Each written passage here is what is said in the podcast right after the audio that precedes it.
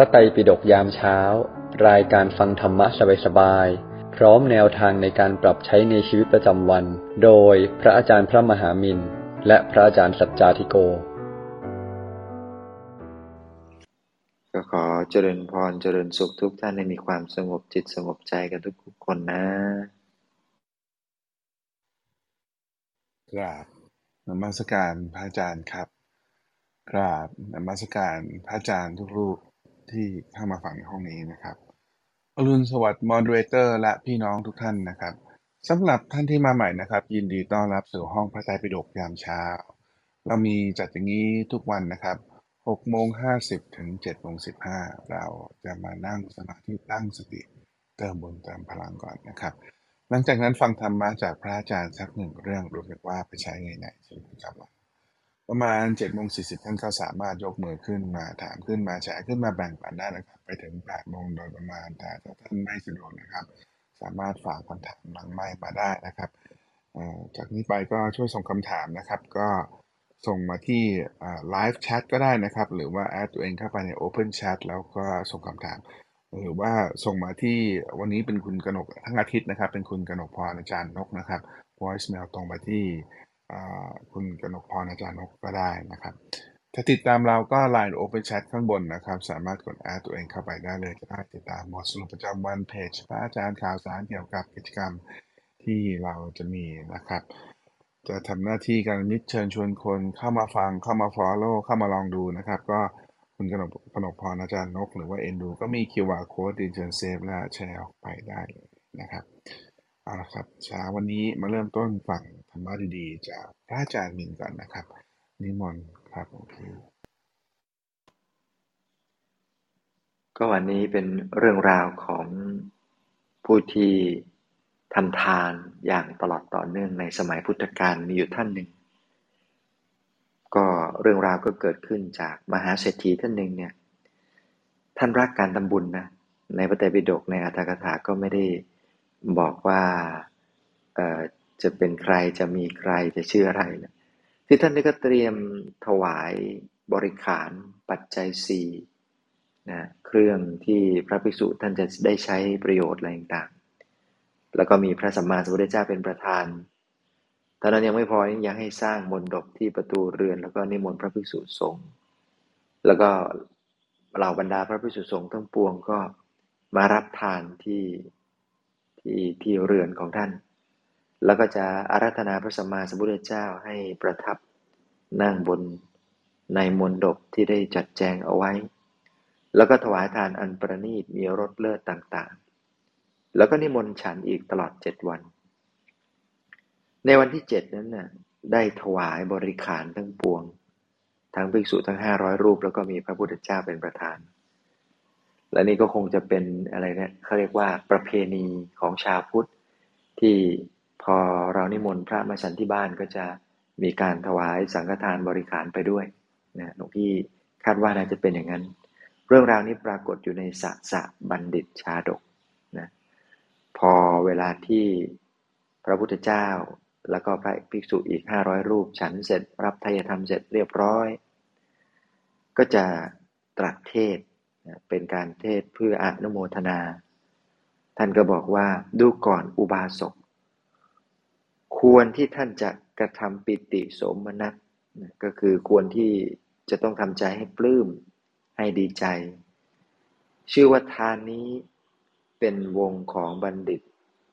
โบราณทั้งหลาย เพราะว่าโบราณกะราชบัณฑิตทั้งหลายก็ได้บริจาค แม้ชีวิต ของท่าน ก็ยังบริจาคให้แก่ผู้ที่มาขอนะ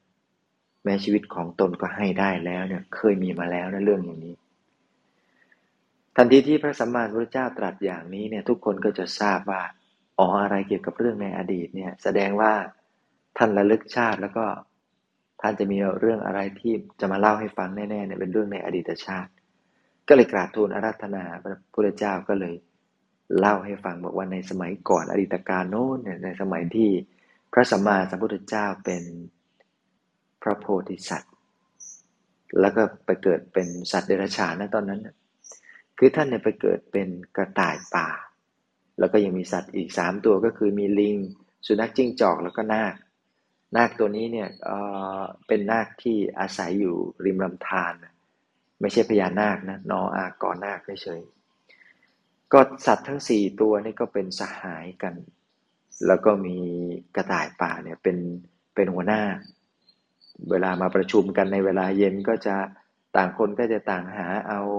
อาหารมาแบ่งปันกัน แล้วก็มาฟังโอวาทจากกระต่ายสัตว์ก็คุยกันรู้เรื่องในยุคนั้น แล้วก็บอกว่าเนี่ยท่านจะต้องฝึกทำทานรักษาศีล แล้วก็วันพระเนี่ยจะต้องนั่งสมาธินะ จะต้องรักษาศีลแปดกันนะ เราจะไม่ฆ่าสัตว์กันนะอะไรอย่างนี้เป็นต้น ก็เป็นสัตว์ที่มีบุญนะนะเอาง่าย ๆ ทีนี้ สัตว์ทั้งสามนั้นได้รับโอวาทของสาสาบัณฑิตก็คือเจ้ากระต่ายน้อยเนี่ยนะฟังเสร็จแล้วเขาก็เข้าไปอยู่ในที่อาศัยของตน มีอยู่วันหนึ่งพระบริษัทมองไปในบนท้องฟ้า เห็นพระจันทร์ในใกล้จะเต็มดวง ก็เลยรู้ว่าวันพรุ่งนี้เนี่ยจะเป็น วันอุโบสถ วันพระจันทร์วันเพ็ญละก็เลยบอกกับสัตว์ทั้งสามบอกว่าเนี่ยนะ วันพรุ่งนี้เนี่ยจงรักษาอุโบสถให้ตั้งอยู่ในศีลนะ แล้วก็ถ้ามีพวกยาจก หรือว่าพวกสมณะชีพรามฤาษีอะไรต่างๆนานามาบินตบาทเนี่ย เราค่อยหาอาหารให้เขาก็แล้วกันนะทำบุญด้วยนะ อย่าลืม คือสอนคนนะทุกวันนะว่าทำบุญทำทาน รักษาศีลอะไรอย่างเงี้ยนะแม้จะเป็นสัตว์ก็ตาม ทำอยู่อย่างนี้ปรากฏว่าอะไร ก็สัตว์ต่างๆ ทั้งสามตัวเขาก็ไปหา หาอาหารเตรียมไว้นะว่าที่ว่า พอเจอพระหรือว่าเจอสมณะชีพรามวันพรุ่งนี้ก็จะได้ทำบุญนะพวกพวกนาคก็คิดว่าเราจะต้องหาอาหารแต่เช้า ก็ไปแอบเจอปลาตะเพียน ที่นายพรานเขาเก็บเอาไว้ฝังดินเอาไว้ ก็เลยไปลากเอามาแต่ก่อนที่จะมานั้น ก่อนที่จะเอามาเนี่ยก็ยังอุตส่าห์รักษาศีลของตนนะก็คือตะโกนเรียกบอกว่าเออปลานี่เป็นของใครหรือเปล่าใครเป็นเจ้าของหรือเปล่าทำไมมาอยู่ตรงนี้พอตะโกนตะโกนไปไม่มีใครรับลากปลาไปเลยเจ็ดตัว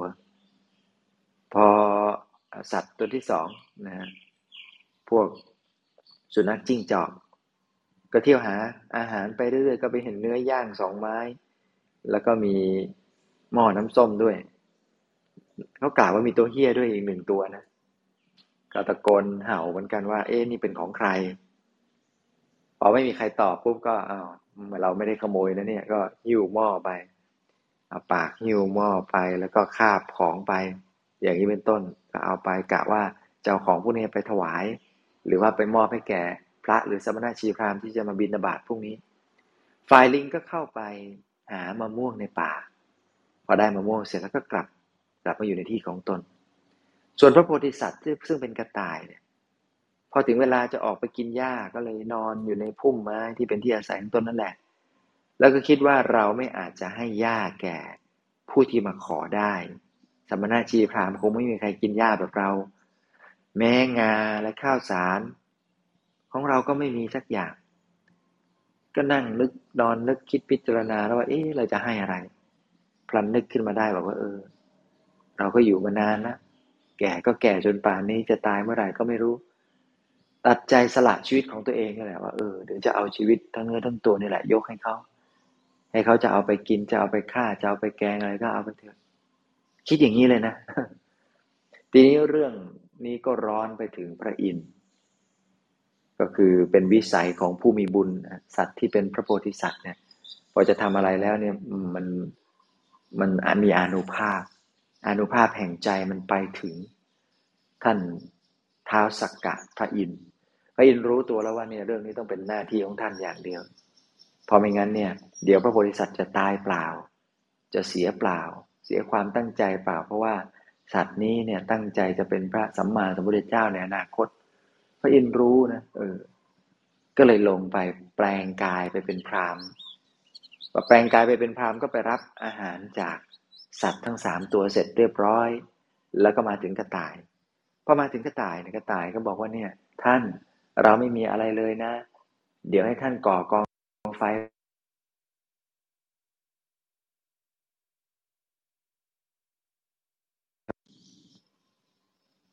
เขาก็ว่าง่ายทีเดียวนะก็ ก่อไฟขึ้น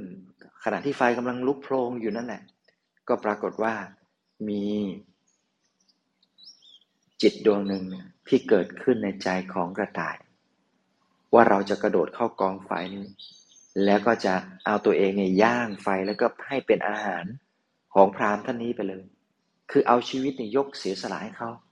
เพื่อเป็นตัวอย่างให้แก่สัตว์ทั้งสามดูว่าเนี่ย คนเราถ้าคิดจะให้แล้วเนี่ย มันต้องทุ่มชีวิตกันอย่างนี้นะ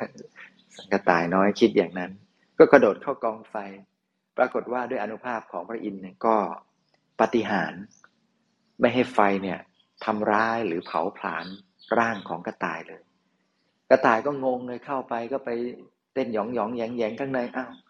ไฟไม่ไหม้เอ๊ะ เหยียบกองฐานเพลิงนี่ไม่เห็นจะร้อนอะไรเลย ก็ตกใจ แต่ตัวเองก็เข้าไปอยู่ในกองไฟนั่นแหละ เสร็จแล้ว พรามก็เลย แปลงร่างกลับกลายมาเป็นพระอินทร์แล้วก็บอกว่า เออ ดีใจด้วยนะ ที่เธอเป็นผู้เสียสละ ทีนี้พระอินทร์ก็เลยบอกว่านี่นะต่อไป เราจะสร้างอนุสาวรีย์คือจะวาดรูปกระต่ายเนี่ยไว้บนดวงจันทร์เพื่อให้ผู้คนได้เห็นไปตลอดกับตลอดกันเลยว่า กระต่ายที่อยู่บนดวงจันทร์นี่แหละ คือตัวอย่างของผู้ที่มีจิตใจเสียสละ ผู้ที่มีจิตใจแบ่งปัน แล้วก็ ให้กับผู้อื่นมากกว่าจะรับมาเพื่อตัวเอง ความปลื้มใจก็เกิดขึ้นกับสัตว์ทั้งสี่ตัวปลื้มอกปลื้มใจ จากนั้นพระอินทร์ก็กลับไปสู่สวรรค์ เรื่องราวเหล่านี้ก็พระสัมมาสัมพุทธเจ้าท่านก็สรุปนะฮะว่านาคในการครั้งนั้นเนี่ยได้มาเป็นพระอานนท์สุนัขจิ้งจอกก็ได้มาเป็นพระโมคคัลลานะ ลิง ได้มาเป็นพระสารีบุตร เท้าสักกะ ได้มาเป็นพระอนุรุทธะ ส่วนสาสะบัณฑิตกระต่ายน้อย ได้มาเป็นเราตถาคตชนี้แลนะเพราะฉะนั้นเนี่ยนี่เป็นเรื่องเล่านะเป็นเรื่องที่ปรากฏอยู่ในเป็นคาถาอยู่ในชาดก แล้วก็ขยายความโดยอัตถกถาจารย์ ซึ่งเขียนมาตั้งแต่พันสองร้อยกว่าปีก่อนแล้วนะอัตถกถาส่วนที่ขยายความในพระไตรปิฎกเพ ราะนั้นเนี่ยเรื่องตำนานภาพกระต่าย คล้าย ๆ กับกระต่ายที่อยู่บนดวงจันทร์ ในพระพุทธศาสนาของเรามีเรื่องเล่าแบบนี้ ซึ่งหลวงพี่ก็ไม่ทราบนะว่าศาสนาอื่นก็จะมีเรื่องเล่าอธิบาย เกี่ยวกับการมองเห็นภาพคล้ายๆกระต่ายบนดวงจันทร์หรือเปล่าแต่ว่าวันนี้ล่ะ หลายๆท่านก็น่าจะจดจำแล้วก็ลองเอาไปเล่าให้ลูกๆหลานๆฟังดูในอีกเวอร์ชั่นหนึ่งของท่านก็ได้ แต่ว่าโดยเรื่องราวก็จะมีสัตว์สี่ประเภทนี่แหละ มีหน้าเนี่ยที่อาศัยอยู่ แล้วก็มีสุนัขจิ้งจอกมีลิง แล้วก็มีกระต่าย ทั้งสามสี่ตัวนี่ก็คือรักกันเป็นเพื่อนกัน แล้ววันหนึ่งก็กระต่ายก็คิดจะสละชีวิตตัวเองให้เป็นทาน ในวันพระให้แก่พราหมณ์หรือท่านใดก็ได้ที่จะมาบิณฑบาตในป่าแห่งเนี้ยด้วยจิตที่เอาชีวิตตัวเองสละเป็นทาน ด้วยใจที่มันยิ่งใหญ่ขนาดนั้นเนี่ยมันทำให้พระอินทร์กระตือรือร้นกินไม่ได้นอนไม่หลับนะอยู่ไม่ได้นะก็เรียกว่า อาจร้อนขึ้นมาทีเดียวคือที่นั่งร้อนขึ้นมาทีเดียว จะต้องลงมาช่วยสงเคราะห์ อนุเคราะห์แล้วก็ให้โอกาสแล้วก็ยกย่องเชิดชูสรรเสริญก็เป็นเรื่องราวที่ว่ากันมาดังนี้ เพราะนั้นเนี่ย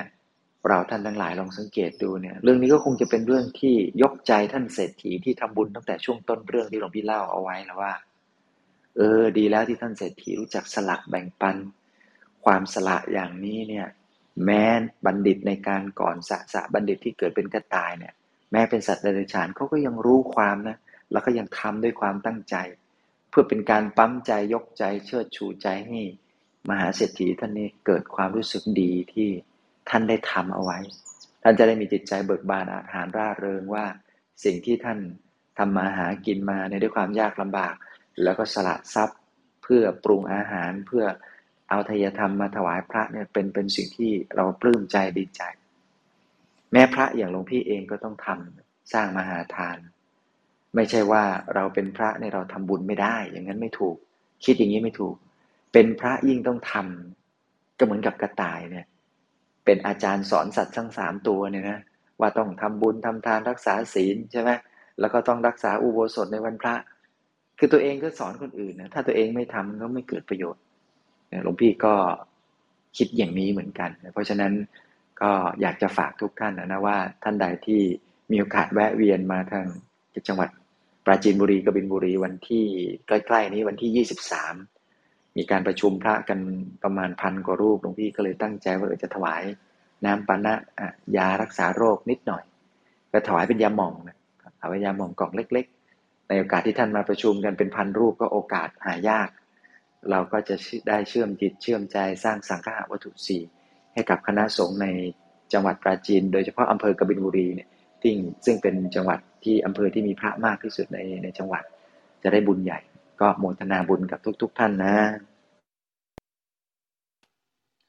สาธุครับหลวงพี่ โอเคนะครับ ถ้านะครับ ใคร ใจบุญนะครับ อยากจะร่วมโอ้พระพันรูปเลยนะ พวกเรานะครับนะพระพันรูปเลยวันที่ยี่สิบสามนะครับ ก็นะครับ จะหลังไม่ลุงพี่เอ่อจะถ้าจากจะทำบุญนี่จะต้อง ถ้าสมมติไม่สะดวกไปจะโอนนี่จะยังไงดีครับลุงพี่ก็เดี๋ยวหลวงพี่จะทำเป็นการ์ดให้กันแล้วกันโยมพี่ขอบคุณมากเดี๋ยวไว้ในห้องโอเพนแชทแล้วกันเนาะสาธุครับขอบคุณครับหลวงพี่เชื่อว่ามีหลายท่านเลยครับ ผมเองก็คนหนึ่งครับ อยากจะร่วมบุญด้วยนะครับ พวกเราก็เชิญชวนพวกเรานะช่วยกันนะครับ ช่วยกัน สนับสนุนนะครับพระพระรัตนตรัยนะครับหลวงพี่อุตส่าห์รวมรวบรวมพระตั้งหนึ่งพันรูปนะมาที่งานนะท่านก็เมตตามีของถวายครับพวกเราก็ช่วยกันทำบุญนะครับ เอาละครับนะครับ ใครมีคำถามอะไรในการฟังนะครับ ก็พวกเราก็ช่วยกันชวนพวกเราช่วยกันถามเนาะนะส่งคำถามกันมานะครับ ตอนนี้เราไปฟังธรรมะต่อจากหลวงพี่สัจจาทิโกกันครับ นิมนต์ครับหลวงพี่ เจริญพรทุกท่านนะ ครับ เจริญพรทุกท่าน ที่ตั้งใจเข้ามาฟังธรรมในวันนี้ วันนี้ก็พระอาจารย์มินก็ได้เล่าชาดกไปแล้ว เรื่องเกี่ยวกับกระต่ายน้อยในดวงจันทร์ที่เท้าสักกะได้ใช้ฤทธิ์ของตน แล้วก็ทำให้ฐานกองเพลิงนั้นเนี่ย เป็นกองเพลิงที่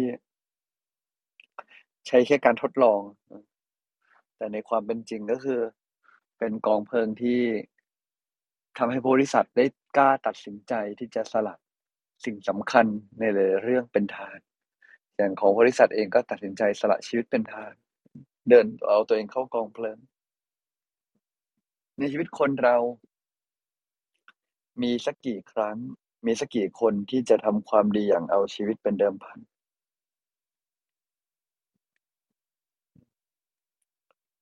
มีสักกี่ครั้ง มีสักกี่คนที่จะทำทำชีวิตของเรา ให้ดีขึ้นอย่างเป็นเดิมพัน เอาชีวิตเป็นเดิมพัน ในการเดินต่อไปข้างหน้า มีสักกี่ครั้งที่เราจะทำแบบนี้หลวงพี่คิดว่า เรื่องเหล่านี้เป็นเรื่องใหญ่ ไม่ใช่เรื่องเล็ก ถ้าเรากลับมามองชีวิตของเราให้ดี ถ้าเรากล้าตัดสินใจของเราให้ดี แล้วเอาชีวิตของเราเดิมพันได้ บุญบารมีที่ได้ก็มาก นั่นคือสิ่งที่บริษัททั้งหลาย ตั้งใจแล้วก็ทำกันมา โดยตลอด บริษัททั้งหลายไม่ได้ แค่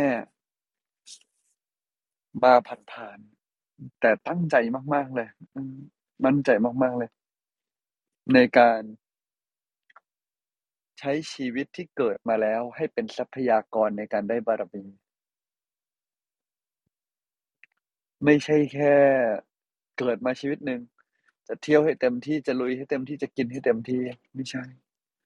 แต่ตัดสินใจซ้ำแล้วซ้ำอีกเหลือเกิน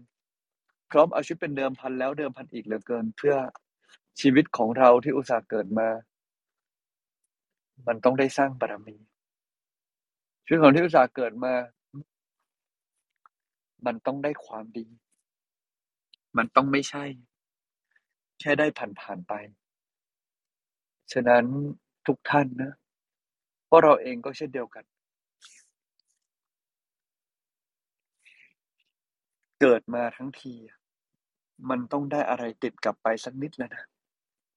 มันไม่ควรจะแค่มาแล้วก็ผ่านไป การเอาชีวิตเป็นเดิมพันนั้นเป็นไฉนการเอาชีวิตเป็นเดิมพันนะไม่ได้หมายถึงว่าฉันต้องตาย สร้างบารมีจนตายอย่างนั้น หรือว่าตายเดี๋ยวนี้การชีวิตเดิมพันก็ต้องมีปัญญา เพราะว่ายิ่งมีชีวิตอยู่นานแล้วก็ โอ้ เรายิ่ง มีโอกาสได้สร้างความดียาวนานกว่ารีบตัดทอนชีวิตตัวเองให้ตายเสียแต่วันนี้ แต่การเอาชีวิตเป็นเดิมพันมันหมายความว่า ให้ตายเถอะ ต่อให้มีคนเอาปืนมาจี้ ให้ฉันทำความชั่ว ฉันจะทำให้น้อย ฉันจะไม่ทำให้ตายเถอะ แม้ว่าจะเสี่ยงอันตรายต่อคนอื่น แต่ถ้าได้ทำความดีแล้ว ฉันพร้อม และให้ตายเถอะ ฉันจะไม่มีข้อแม้ข้ออั้นเงื่อนไขกับตัวเองให้มากขึ้นวันเล็กวันละน้อย อย่างนี้เรียกว่าเอาชีวิตเป็นเดิมพันแล้ว เพราะชีวิตนี้มีไว้ทุ่มเดิมพัน ถ้าไม่เอาเดิมพันกับความดี ก็ตายเปล่าคำว่าโมฆะบุรุษนะไม่ได้เกิดมาโดยบังเอิญ แต่เกิดมาเพราะว่าคนที่ตายโดยที่ไม่ทันได้ทำอะไร เป็นชิ้นเป็นอัน แค่เกิดมาเล่นๆเพลินๆแม้อยู่ในพระศาสนานะ การที่เราไม่ได้ตั้งใจขวนขวายเต็มที่เล่นๆเพลินๆก็เรียกว่าเป็นการทำร้ายตัวเองและเป็นการ ไม่ได้เอาชีวิตเป็นเดิมพันเหมือนกัน ไม่ใช่แค่บอกว่าบวชตลอดชีวิตแล้วแปลว่าเอาชีวิตเป็นเดิมพันไม่ใช่บอกว่าเอ้ยได้เข้าวัดแล้ว แล้วแปลว่าจะเอาชีวิตเป็นเดิมพันแล้วเปล่า มันห่างไกลนะ เอาชีวิตเป็นเดิมพันคือ มันต้องถึงจุดที่เราเดิมพันจริง ๆ ไม่ใช่แค่ เราพูดแต่ปาก ไม่ใช่แค่เราเพลิน แต่เป็นการตัดสินใจซ้ำแล้วซ้ำอีก ในการเอาชีวิตของเราเดิมพันลงไปทำลงไปจริงๆฉันหลวงพี่อยากฝากทุกท่านนะ ให้เราเอาชีวิตของเรา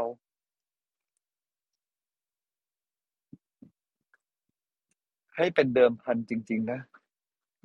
ให้เป็นเดิมพันจริง ๆ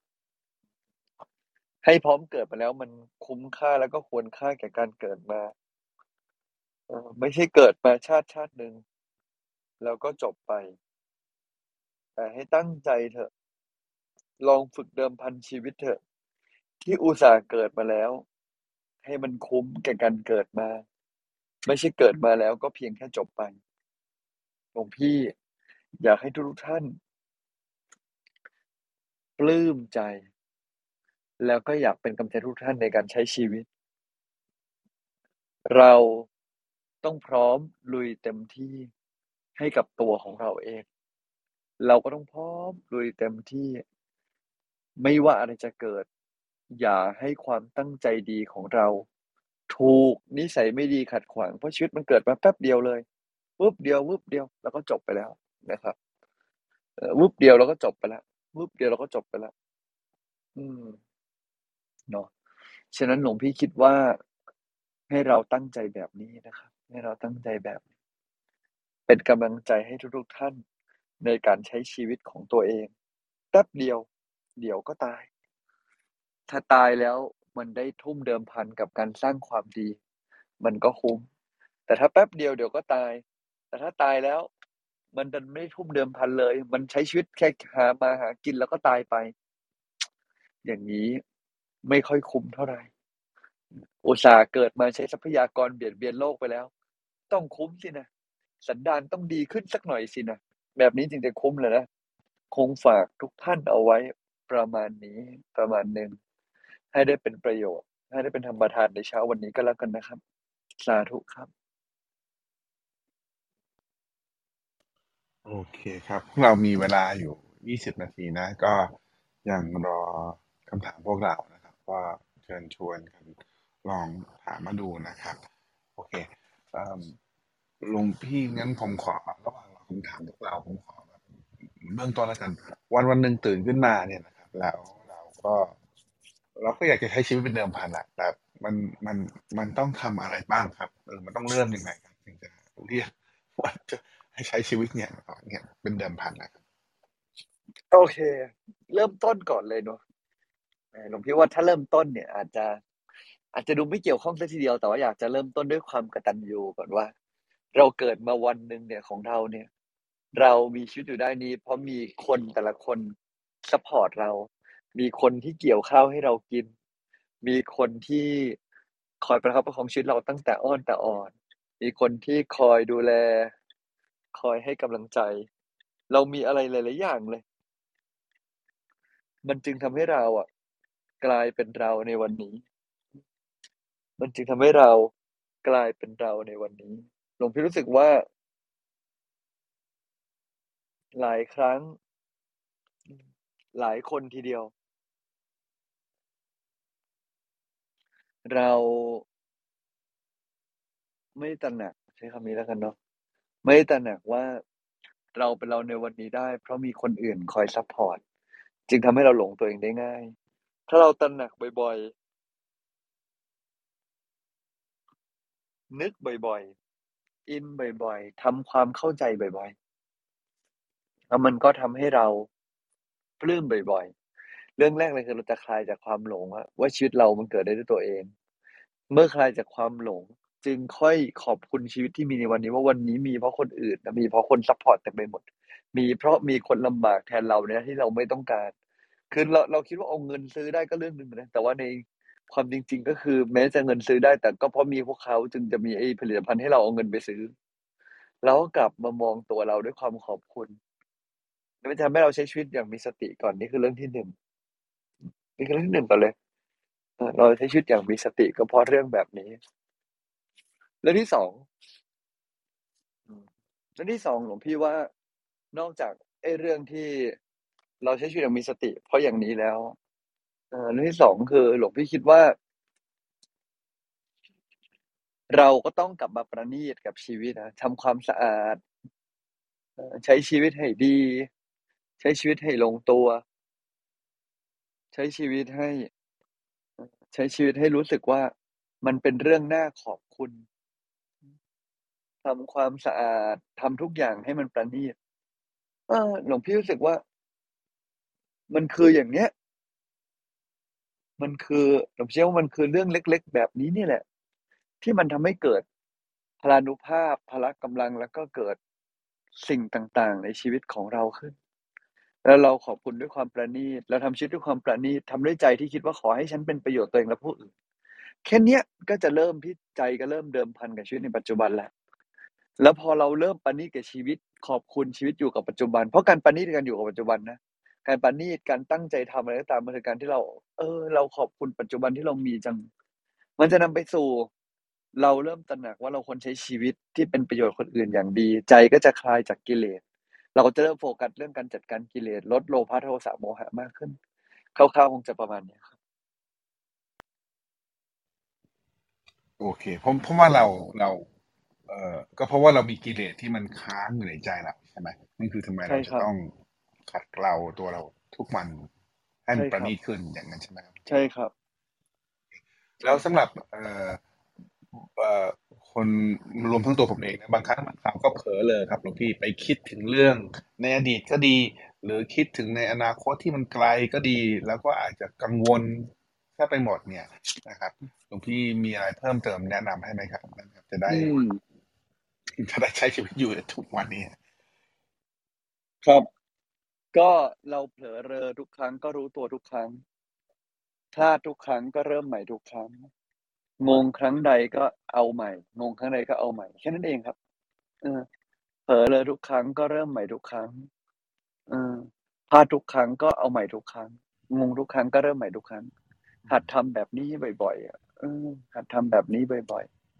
ๆ แล้วมันคือจะมันช่วยให้ชีวิตของเราลงตัว คือมันเผลอได้ใช่ไหมพี่ หลวงพี่มันแต่เผลว่าอไม่ได้ไม่ต้องมันเฆพลี่ยาดนได้เฆี่ยนตีตัวเองใช่ไหมว่าไปเผลอใช่อีกแล้วนู่นนี่อย่างงั้นใไหม?ช่ๆไม่มีความจำเป็นเลยที่ต้องมานั่งกังวลใจหรือว่าหงุดหงิดอืมก็แค่เริ่มใหม่ครับอืพอลาฮึดเมื่อไหร่ก็เริ่มใหม่เมื่อนั้น แค่นั้นเองครับ อืม ก็คือเป็นธรรมชาติใช่ไหมที่เราจะต้องมีแบบนี้บ้างแหละแต่เราให้รู้ตัวตั้งสติกลับมาอยู่ปัจจุบันอย่างงั้นใช่หลวงพี่ใช่อืมแค่นั้นเองครับโอเคขอบคุณมากครับหลวงพี่เจอเอาอะลไระครับก็อ่าเอาใหม่เจออะไรก็เอาใหม่ ผมคิดว่าไอ้สิ่งสำคัญนะคือ คนเรามันไม่ค่อยจะเอาใหม่กันเวลามันเจอเรื่องแย่ๆเราต้องตระหนักว่าเจออะไรเราก็เอาใหม่ทำเงี้ยซ้ำๆด้วยใจเย็นๆนะขอบคุณครับหลวงพี่ก็นะครับเพราะว่าพวกเราก็สามารถพวกเราเผลอเลอได้อยู่แล้วเนาะแต่เราก็ดึงตัวเรากลับมาอยู่ในปัจจุบันนี่ไม่ได้พูดกับใครนะพูดกับตัวผมเองด้วยซ้ำไปนะครับ ก็นะครับ ก็ฝึกกันไปพวกเราฝึกกันไปนะครับ เอาละน่าจะมีคำถามเริ่มมาแล้วก็อาจารย์นกเราเริ่มเลยละเชิญครับค่ะอรุณสวัสดิ์นะคะคำถามแรกมาจากเมื่อวานนี้นะคะ ถามว่า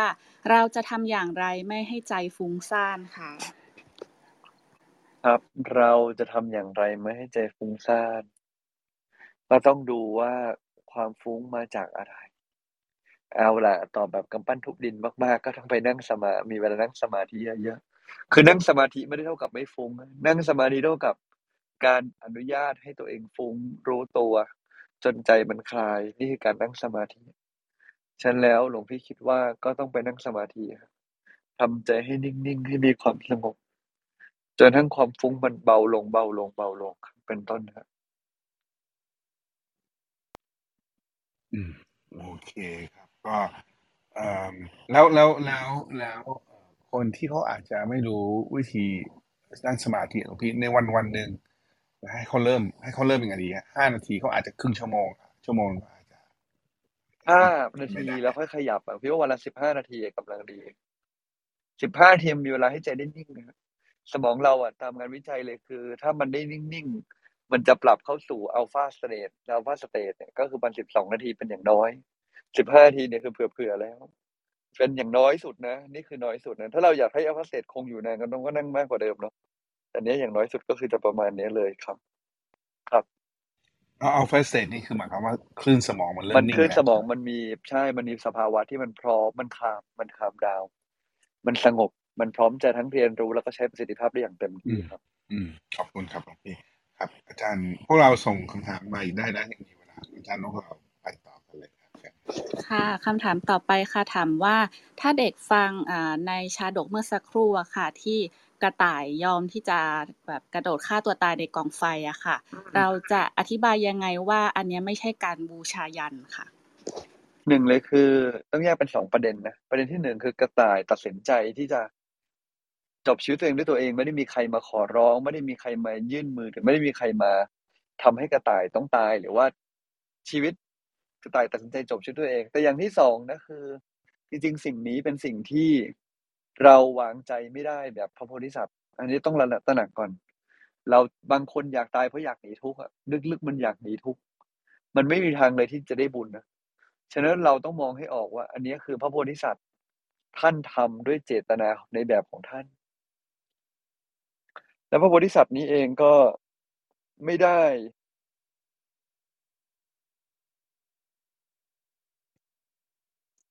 ไม่ได้ แปลว่าท่านทำถูกทำผิดทำดีไม่ดีแต่วิสัทนี้เองท่านก็ทำด้วยเจตนาของท่านที่ท่านตัดสินใจ แล้วก็ท่านเองก็ตัดสินใจเหมือนกันว่า โอเคท่านเองก็จะ มีใจที่ผ่องใสพอใช้คำนี้แล้วกัน ถ้าโดยธรรมชาติถ้าใจเราผ่องใสไม่พอเจตนาหรือพละกำลังพลังของเราในการตัดสินใจมันไม่ไม่มีมันไม่พอเนี่ย มันเป็นเรื่องปกติและเป็นเรื่องธรรมดาที่ ลวงพี่คิดว่า เราเองทั้งหลายเนี่ย ก็ ก็ต้องค่อยว่ากัน ก็ต้องค่อยว่ากันว่า เออในเมื่อเรากำลังใจพลังใจของเรามันไม่ได้มากพอขนาดนั้น ไม่ได้มากแบบนั้น เราก็ไม่ได้ควรจะเลือกใช้วิธีนี้ แต่นี่คือเป็นตัวอย่างเฉยๆว่าอ๋อโอเค มีโพธิสัตว์นะ ในยุคก่อนนะเขาทำแบบนี้นะทำแล้วเป็นยังไงนะทำแล้วมันลงตัวยังไงนะ อันนี้ก็จะเล่าให้ฟังให้เห็นภาพประมาณนี้ครับ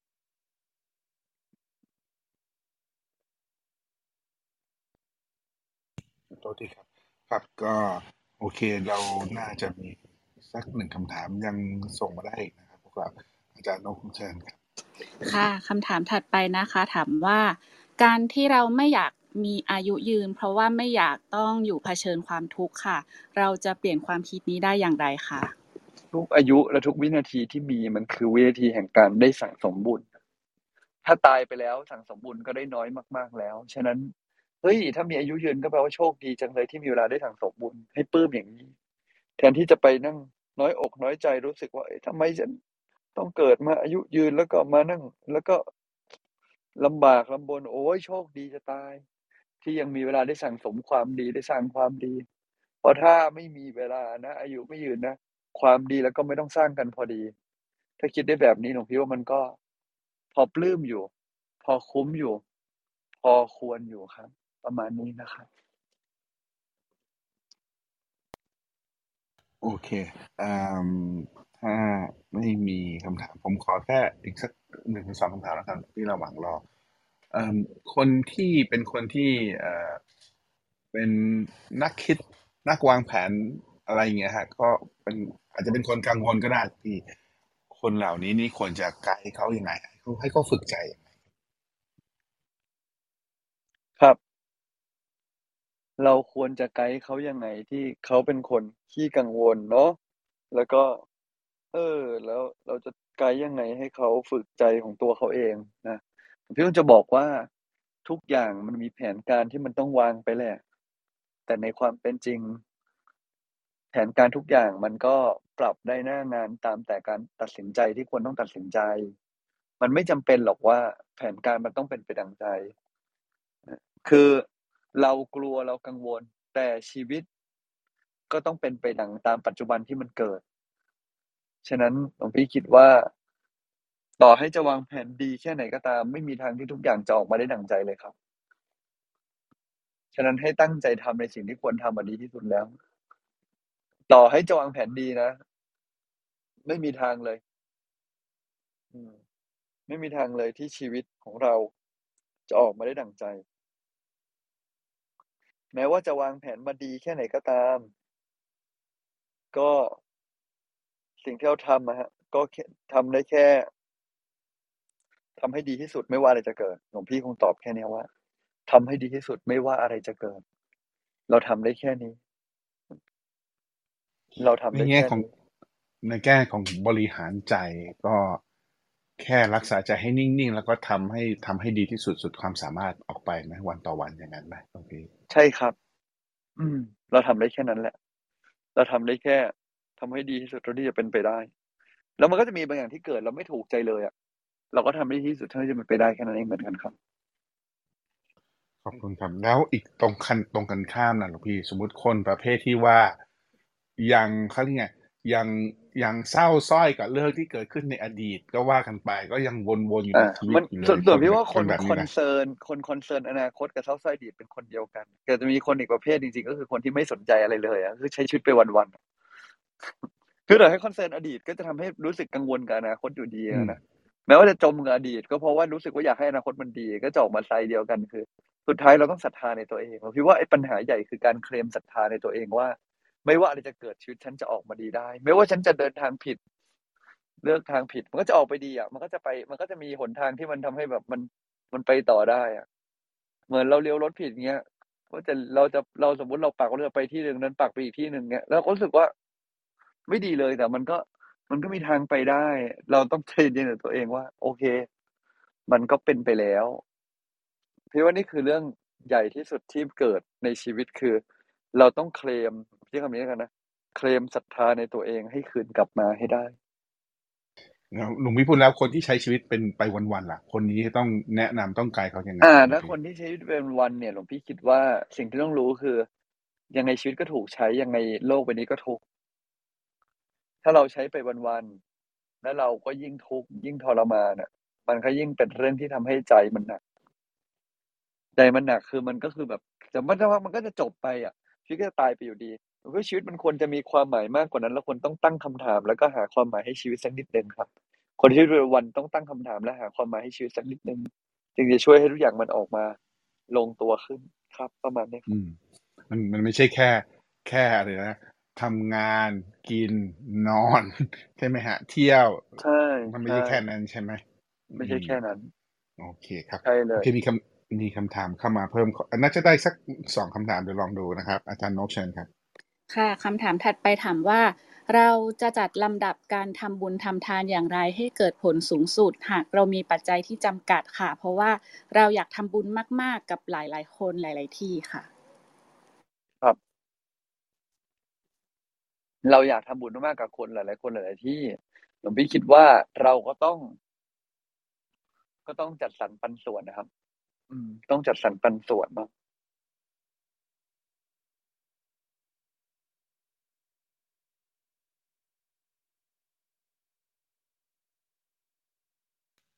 พี่ปิดไมค์อยู่ป่ะครับโอเค ครับ ลืมเป็นมื่กี้นี่ปิดไมค์อยู่ป่ะเพื่อนได้ยินไหมครับได้ยินคำว่าจัดสรรปันส่วนแล้วก็หายไปเลยฮะอ๋อโอเค ครับ ให้เรา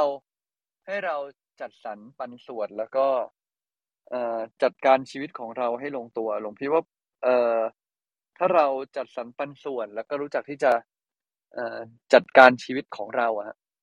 มันจะค่อยๆทำให้ทุกๆอย่างมันมันลงตัวขึ้น แต่เราก็เราอาจจะต้องเลือกแหละว่า อะไรคือส่วนมากอะไรคือส่วนน้อย อะไรคือส่วนที่อยากจะใส่ใจแล้วก็อยากจะต้องเราต้องแบ่งปันนะครับ อืม จริง ๆ ก็คือแต่ละบุญก็อาจจะไม่ต้องเยอะก็ได้ใช่ไหมหลวงพี่จะได้ไปหลายๆบุญอย่างนั้นไหมหลวงพี่แป๊บหนึ่งนะหลวงพี่ไม่สะดวกแป๊บโอเคไม่หลวงพี่อาจจะแป๊บหนึ่งนะครับ พวกเราสัญญาณท่านอาจจะเดี๋ยวรอแป๊บหนึ่งก็คำถามที่ส่งกันมาเดี๋ยวเอ่มอ่ามีคนถามว่าส่งปุ่มเมสเซจหาคุณนกโดยตรงไม่ได้ เพราะว่าขับเฮาเมื่ออาทิตย์ที่แล้วเขาอัปเดตนะครับ พวกเรา ทำให้เราส่งข้อความโดยตรงไม่ได้นะครับ วิธีส่งคำถามก็ส่งผ่านโอ Line แชทเคหรือว่า Open Chat เลยครับนิมนต์ครับนิเนาะมนต์ครับหลวงพี่โอเคเมื่อกี้สุดท้ายมันจบด้วยอะไรนะฮะเดี๋ยวขอตอบคำถามนี้คำถามสุดท้ายแล้วกันเนาะหลวงพี่พอดีมีเหตุด่วนนิดนึงไม่สะดวกแล้วครับ โอเคว่ายังไงอานะจารย์นกเมื่อทกี้วนมันแล้วถากัมนว่าอะไรอันนะคสุรัดบท้าย เรื่องเรื่องการแบ่งสัดส่วนในการทำบุอ่าญหลวงค่ะพี่รู้สึกว่ามันก็ต้องตัดสินใจว่าอะไรคือเรื่องใหญ่อะไรคือทำแล้วได้เนื้อนาบุญมาก อะไรคือทำแล้วเกิดประโยชน์ในระยะยาว ในที่นี้คือเกิดปัญญาและก็สามารถช่วยเหลือคนได้มาก เหมือนที่บอกว่าให้ธรรมทานชนะการให้ทั้งปวงคืออะไร ก็คือการที่เราให้ธรรมทานนี้เนี่ยมันเป็นประโยชน์ระยะยาว แก่คนที่ทำให้เขาพ้นทุกข์ได้ มากกว่าการให้สิ่งอื่นเป็นต้น คงขยายความแค่นี้เดี๋ยวพี่ขอตัวก่อนเนาะสาธุโอนะเคครับครับงั้นแค่นี้แค่นี้ก่อนแล้วกันครับนิมนต์พี่มินแรปแล้วปิดเลยครับ ก็สำหรับวันนี้ก็ขออนุโมทนาบุญกับทุกท่าน วันนี้เราได้มาฟังประวัติศาสตร์ กระต่ายในดวงจันทร์นะก็ในเชิงของพระพุทธศาสนา ก็หลาย ๆ ท่านก็อย่าไปถือว่าเป็นต้นแบบอะไรยังไงจะต้องไปฆ่าตัวตายกระโดดให้เผาตัวเองอะไรอย่างงู้นอย่างนี้ก็ไม่ใช่นะมันเป็นคือต้องเข้าใจว่าตอนนั้นพระโพธิสัตว์เป็นแค่ สัตว์เดรัจฉาน แต่ว่ามีใจแค่นั้นเอง ใจในสำนึกลึกๆ ที่ท่านฝึกมาจนกลายเป็นนิสัยฝังเข้าไปในขันธสันดานก็คือ ความรู้สึกอยากจะให้แค่นั้นเอง แต่ด้วยปัญญาอันน้อยนิดของกระต่ายในในชาตินั้นเขาก็คิดได้แค่ว่าเออกระโดดลงไปเผาคิดได้แค่นั้นเอง เพราะนั้นเนี่ยจริง ๆแล้ว ก็ถึงฆ่าตัวเองตายแบบนั้นก็ไม่ได้บุญอะไรเยอะแยะเลย เพียงแต่ว่ามันเป็นการวัดระดับของใจแค่นั้นเอง ซึ่งเรายังมีวิธีการที่ฉลาด แล้วก็ไม่ต้องไปฆ่าตัวตายแบบนั้น แต่ว่าเราทำด้วยความทุ่มเทเอาชีวิต จิตใจเข้าสู้ แล้วก็แลกมาได้ แล้วก็ทำให้สำเร็จอันนี้ก็เอาชีวิตเป็นเดิมพันเหมือนกัน แต่ว่าฉลาดกว่ามีปัญญามากกว่าคือ ไม่ต้องไปตาย ขนาดนั้นยังมีเวลาในการ ทุ่มชีวิตเป็นเดิมพันอีกหลายหลายปีกว่าจะสิ้นอายุไข เพราะฉะนั้นเราต้องเลือกวิธีที่ฉลาดที่สุดนะฮะในยุคของเรานะครับเราก็เป็นเพียงแค่ฟังเอาไว้ประดับเรื่องราวในใจให้ให้เกิดความปลื้มใจว่า แม้สัตว์เดรัจฉานก็ยังระลึกได้แล้วก็สอนตัวเองเป็นนะฮะเราซะอีกเป็นมนุษย์ก็ต้องสอนตัวเองให้ฉลาดให้มีปัญญายิ่งกว่านั้น อภิวาทนาสีริสนิจังวุธาปจายโนจตารโรธรรมาวัฒนติ อายุวันโนสุขังพลังหลวงพี่อามาจะไม่สะดวกครับพี่หมินครับ ก็ขอให้ทุกท่านมีความสุขกายสุขใจคิดหวังสิ่งใดให้สมความปรารถนา ให้เจริญด้วยอายุวันนะสุขภาละปฏิพานธนสารสมบัติ ขอให้มีดวงปัญญาที่สว่างไสวัย ให้รู้แจ้งเห็นแจ้งแทงตลอดในธรรมขององค์สมเด็จพระสัมมาสัมพุทธเจ้า ให้สั่งสอนตักเตือนตัวเองได้ ไปทุกภพทุกชาติ ตราบกระทั่งเข้าสู่พระนิพพานที่สุดแห่งธรรมจงทุกประการเทินสาธุครับพี่อาร์มท่านอาจจะมีภารกิจด่วนแป๊บหนึ่งครับพวกเราตอนนี้เอาไปดูที่อาจารย์นกวันนี้ capture อะไรได้บ้างครับ ค่ะวันนี้นะคะ หลวงพี่มินท่านก็ได้เอาชาดกนะคะ มาเล่าให้เราฟังค่ะว่าในสมัยที่พระโพธิสัตว์นะคะ เกิดเป็นกระต่ายป่า แล้วก็มีลิงมีสุนัขจิ้งจอกมีนากนะคะ ซึ่งสัตว์ทั้ง4นะคะรักในการทำบุญค่ะ แล้วก็ในวันพระเนี่ยก็แยกย้ายกันไปหาอาหารนะคะ แล้วก็กระต่ายนั้นเนี่ย ตั้งใจที่จะสละชีวิตเลยนะคะ ก็คือเป็นตัวอย่างของการที่ทำความดีโดยเอาชีวิตเป็นเดิมพันค่ะ ซึ่งพระอินทร์ก็ได้ลงมาช่วยนะคะ แล้วก็ถัดในในเรียกว่า ในชาติถัดมาค่ะนาคก็คือเป็นพระอานนท์นะคะ สุนัขจิ้งจอกก็คือเป็นพระโมคคัลลานะค่ะ ลิงนั้นได้เป็นพระสารีบุตรนะคะท้าวสักกะได้เป็นพระอนุรุทธะ แล้วก็สสะบัณฑิตค่ะก็คือพระตถาคตนะคะ ก็ตัวอย่างนี้ค่ะเป็นการยกตัวอย่างของการทำความดีโดยเอาชีวิตเป็นเดิมพันนะคะ หลวงพี่สัจจทิโกก็ค่ะ ก็เสริมว่าการเอาชีวิตเป็นเดิมพันเนี่ยหมายถึงการต้องใช้ปัญญาในการสร้างความดีนะคะ ตัดสินใจซ้ำแล้วซ้ำอีกว่า ต่อให้จะเสี่ยงหรือว่ามีสิ่งยั่วยุ ก็เราจะไม่ใช้เป็นข้ออ้างในการทำความดีนะคะ เรายังจะสั่งสมบารมีต่อไปค่ะ โมคบุรุษนะคะ คือว่าคนที่เกิดมาแล้วเนี่ยไม่สั่งสมความดีเกิดมาใช้ชีวิตแล้วก็ตายไปนะคะ แล้วก็การฝึกที่จะทำความดีด้วยการเอาชีวิตเป็นเดิมพันเริ่มต้นได้ง่าย ๆนะคะ ข้อแรกคือ ความกระตัญญูค่ะให้กระตัญญูนะคะ เพราะว่าทุกวันนี้เนี่ยเรามีได้ด้วยการที่มีคนสนับสนุน ซึ่งถ้าเราระลึกได้ค่ะ จะช่วยให้เราคลายจากความหลง จะขอบคุณชีวิต และขอบคุณผู้อื่นที่ทำให้เรามีวันนี้เราก็จะมีสติมากยิ่งขึ้น และข้อ 2 ค่ะ ให้ประณีตกับชีวิต ใช้ชีวิตให้เป็นเรื่องที่น่าขอบคุณจะทำให้สิ่งต่างๆเนี่ย ให้เราทำอย่างประณีตนะคะ ซึ่งจะช่วยให้เราอยู่กับปัจจุบันค่ะคนเราเผลอได้พลั้งได้นะคะ อย่ากกังวลแล้วก็อย่าลงโทษตัวเอง ถ้าเผลอให้รู้ตัวให้เริ่มต้นใหม่ พลาดก็ให้เริ่มต้นใหม่นะคะ การนั่งสมาธินะคะก็คืออนุญาตให้ตัวเองฟุ้งนะคะ จนรู้ตัวค่ะ แผนการทุกอย่างวางได้ แต่ว่าเมื่อเวลามาถึงนะคะ ก็สามารถปรับเปลี่ยนได้แล้วก็ที่สำคัญค่ะ ให้เรียกศรัทธาให้กับตัวเองให้กลับมาให้ได้นะคะ ให้ใจดีกับตัวเอง เพราะว่ายังไงโลกนี้ก็มีทุกเป็นธรรมดาค่ะ ให้หาความหมายให้กับชีวิตตัวเองค่ะ ประมาณนี้ค่ะโอ้โหงานหลายข้อมันกับอาจารย์นกเตือนสติผมเลยขอบคุณมาก นะฮะก็ผมเป็นคนทำงานไปในอนาคตนะครับ ก็วางแผนนู่นนี่นั่น ก็อาจจะกังวลเป็นเรื่องเป็นเรื่องธรรมดาของผมนะฮะก็นี่นะครับก็ต้องฝึกนะครับ ขอบคุณมากวันนี้แหมหลายอย่างผมได้เอาไปใช้เป็นประโยชน์กับตัวผมเองมากเลยนะครับ ก็ใครเป็นเหมือนผมก็ฝึกไปด้วยกันนะศรัทธาในตัวเองนะครับ แก้ไขกันไปแต่ละวันนะครับ วันนี้ก็ขอบคุณทุกคำถามมากๆจริงๆนะครับ ส่งช่วยกันส่งมาตอนตอนท้ายๆนะครับ ก็ เอ่อก็ขอบคุณนะครับก็ก็ส่งมาได้ทุกวันเลยนะครับเพราะพวกผมก็คิดได้ระดับหนึ่งเดี๋ยวที่เหลือคำถามเราถามพรุ่งนี้นะครับ แล้วก็พระอาจารย์มินก็จะมีการมีงานที่รวมตั้งพันห้าร้อยรูปเนี่ยนะรายละเอียดนี่อยู่ในไลน์ของบัญชัดแล้วนะครับ ที่วัดกองเงินเวรุวันนะครับ วันที่ 23 นี้นะครับ ท่านก็จะมีการถวาย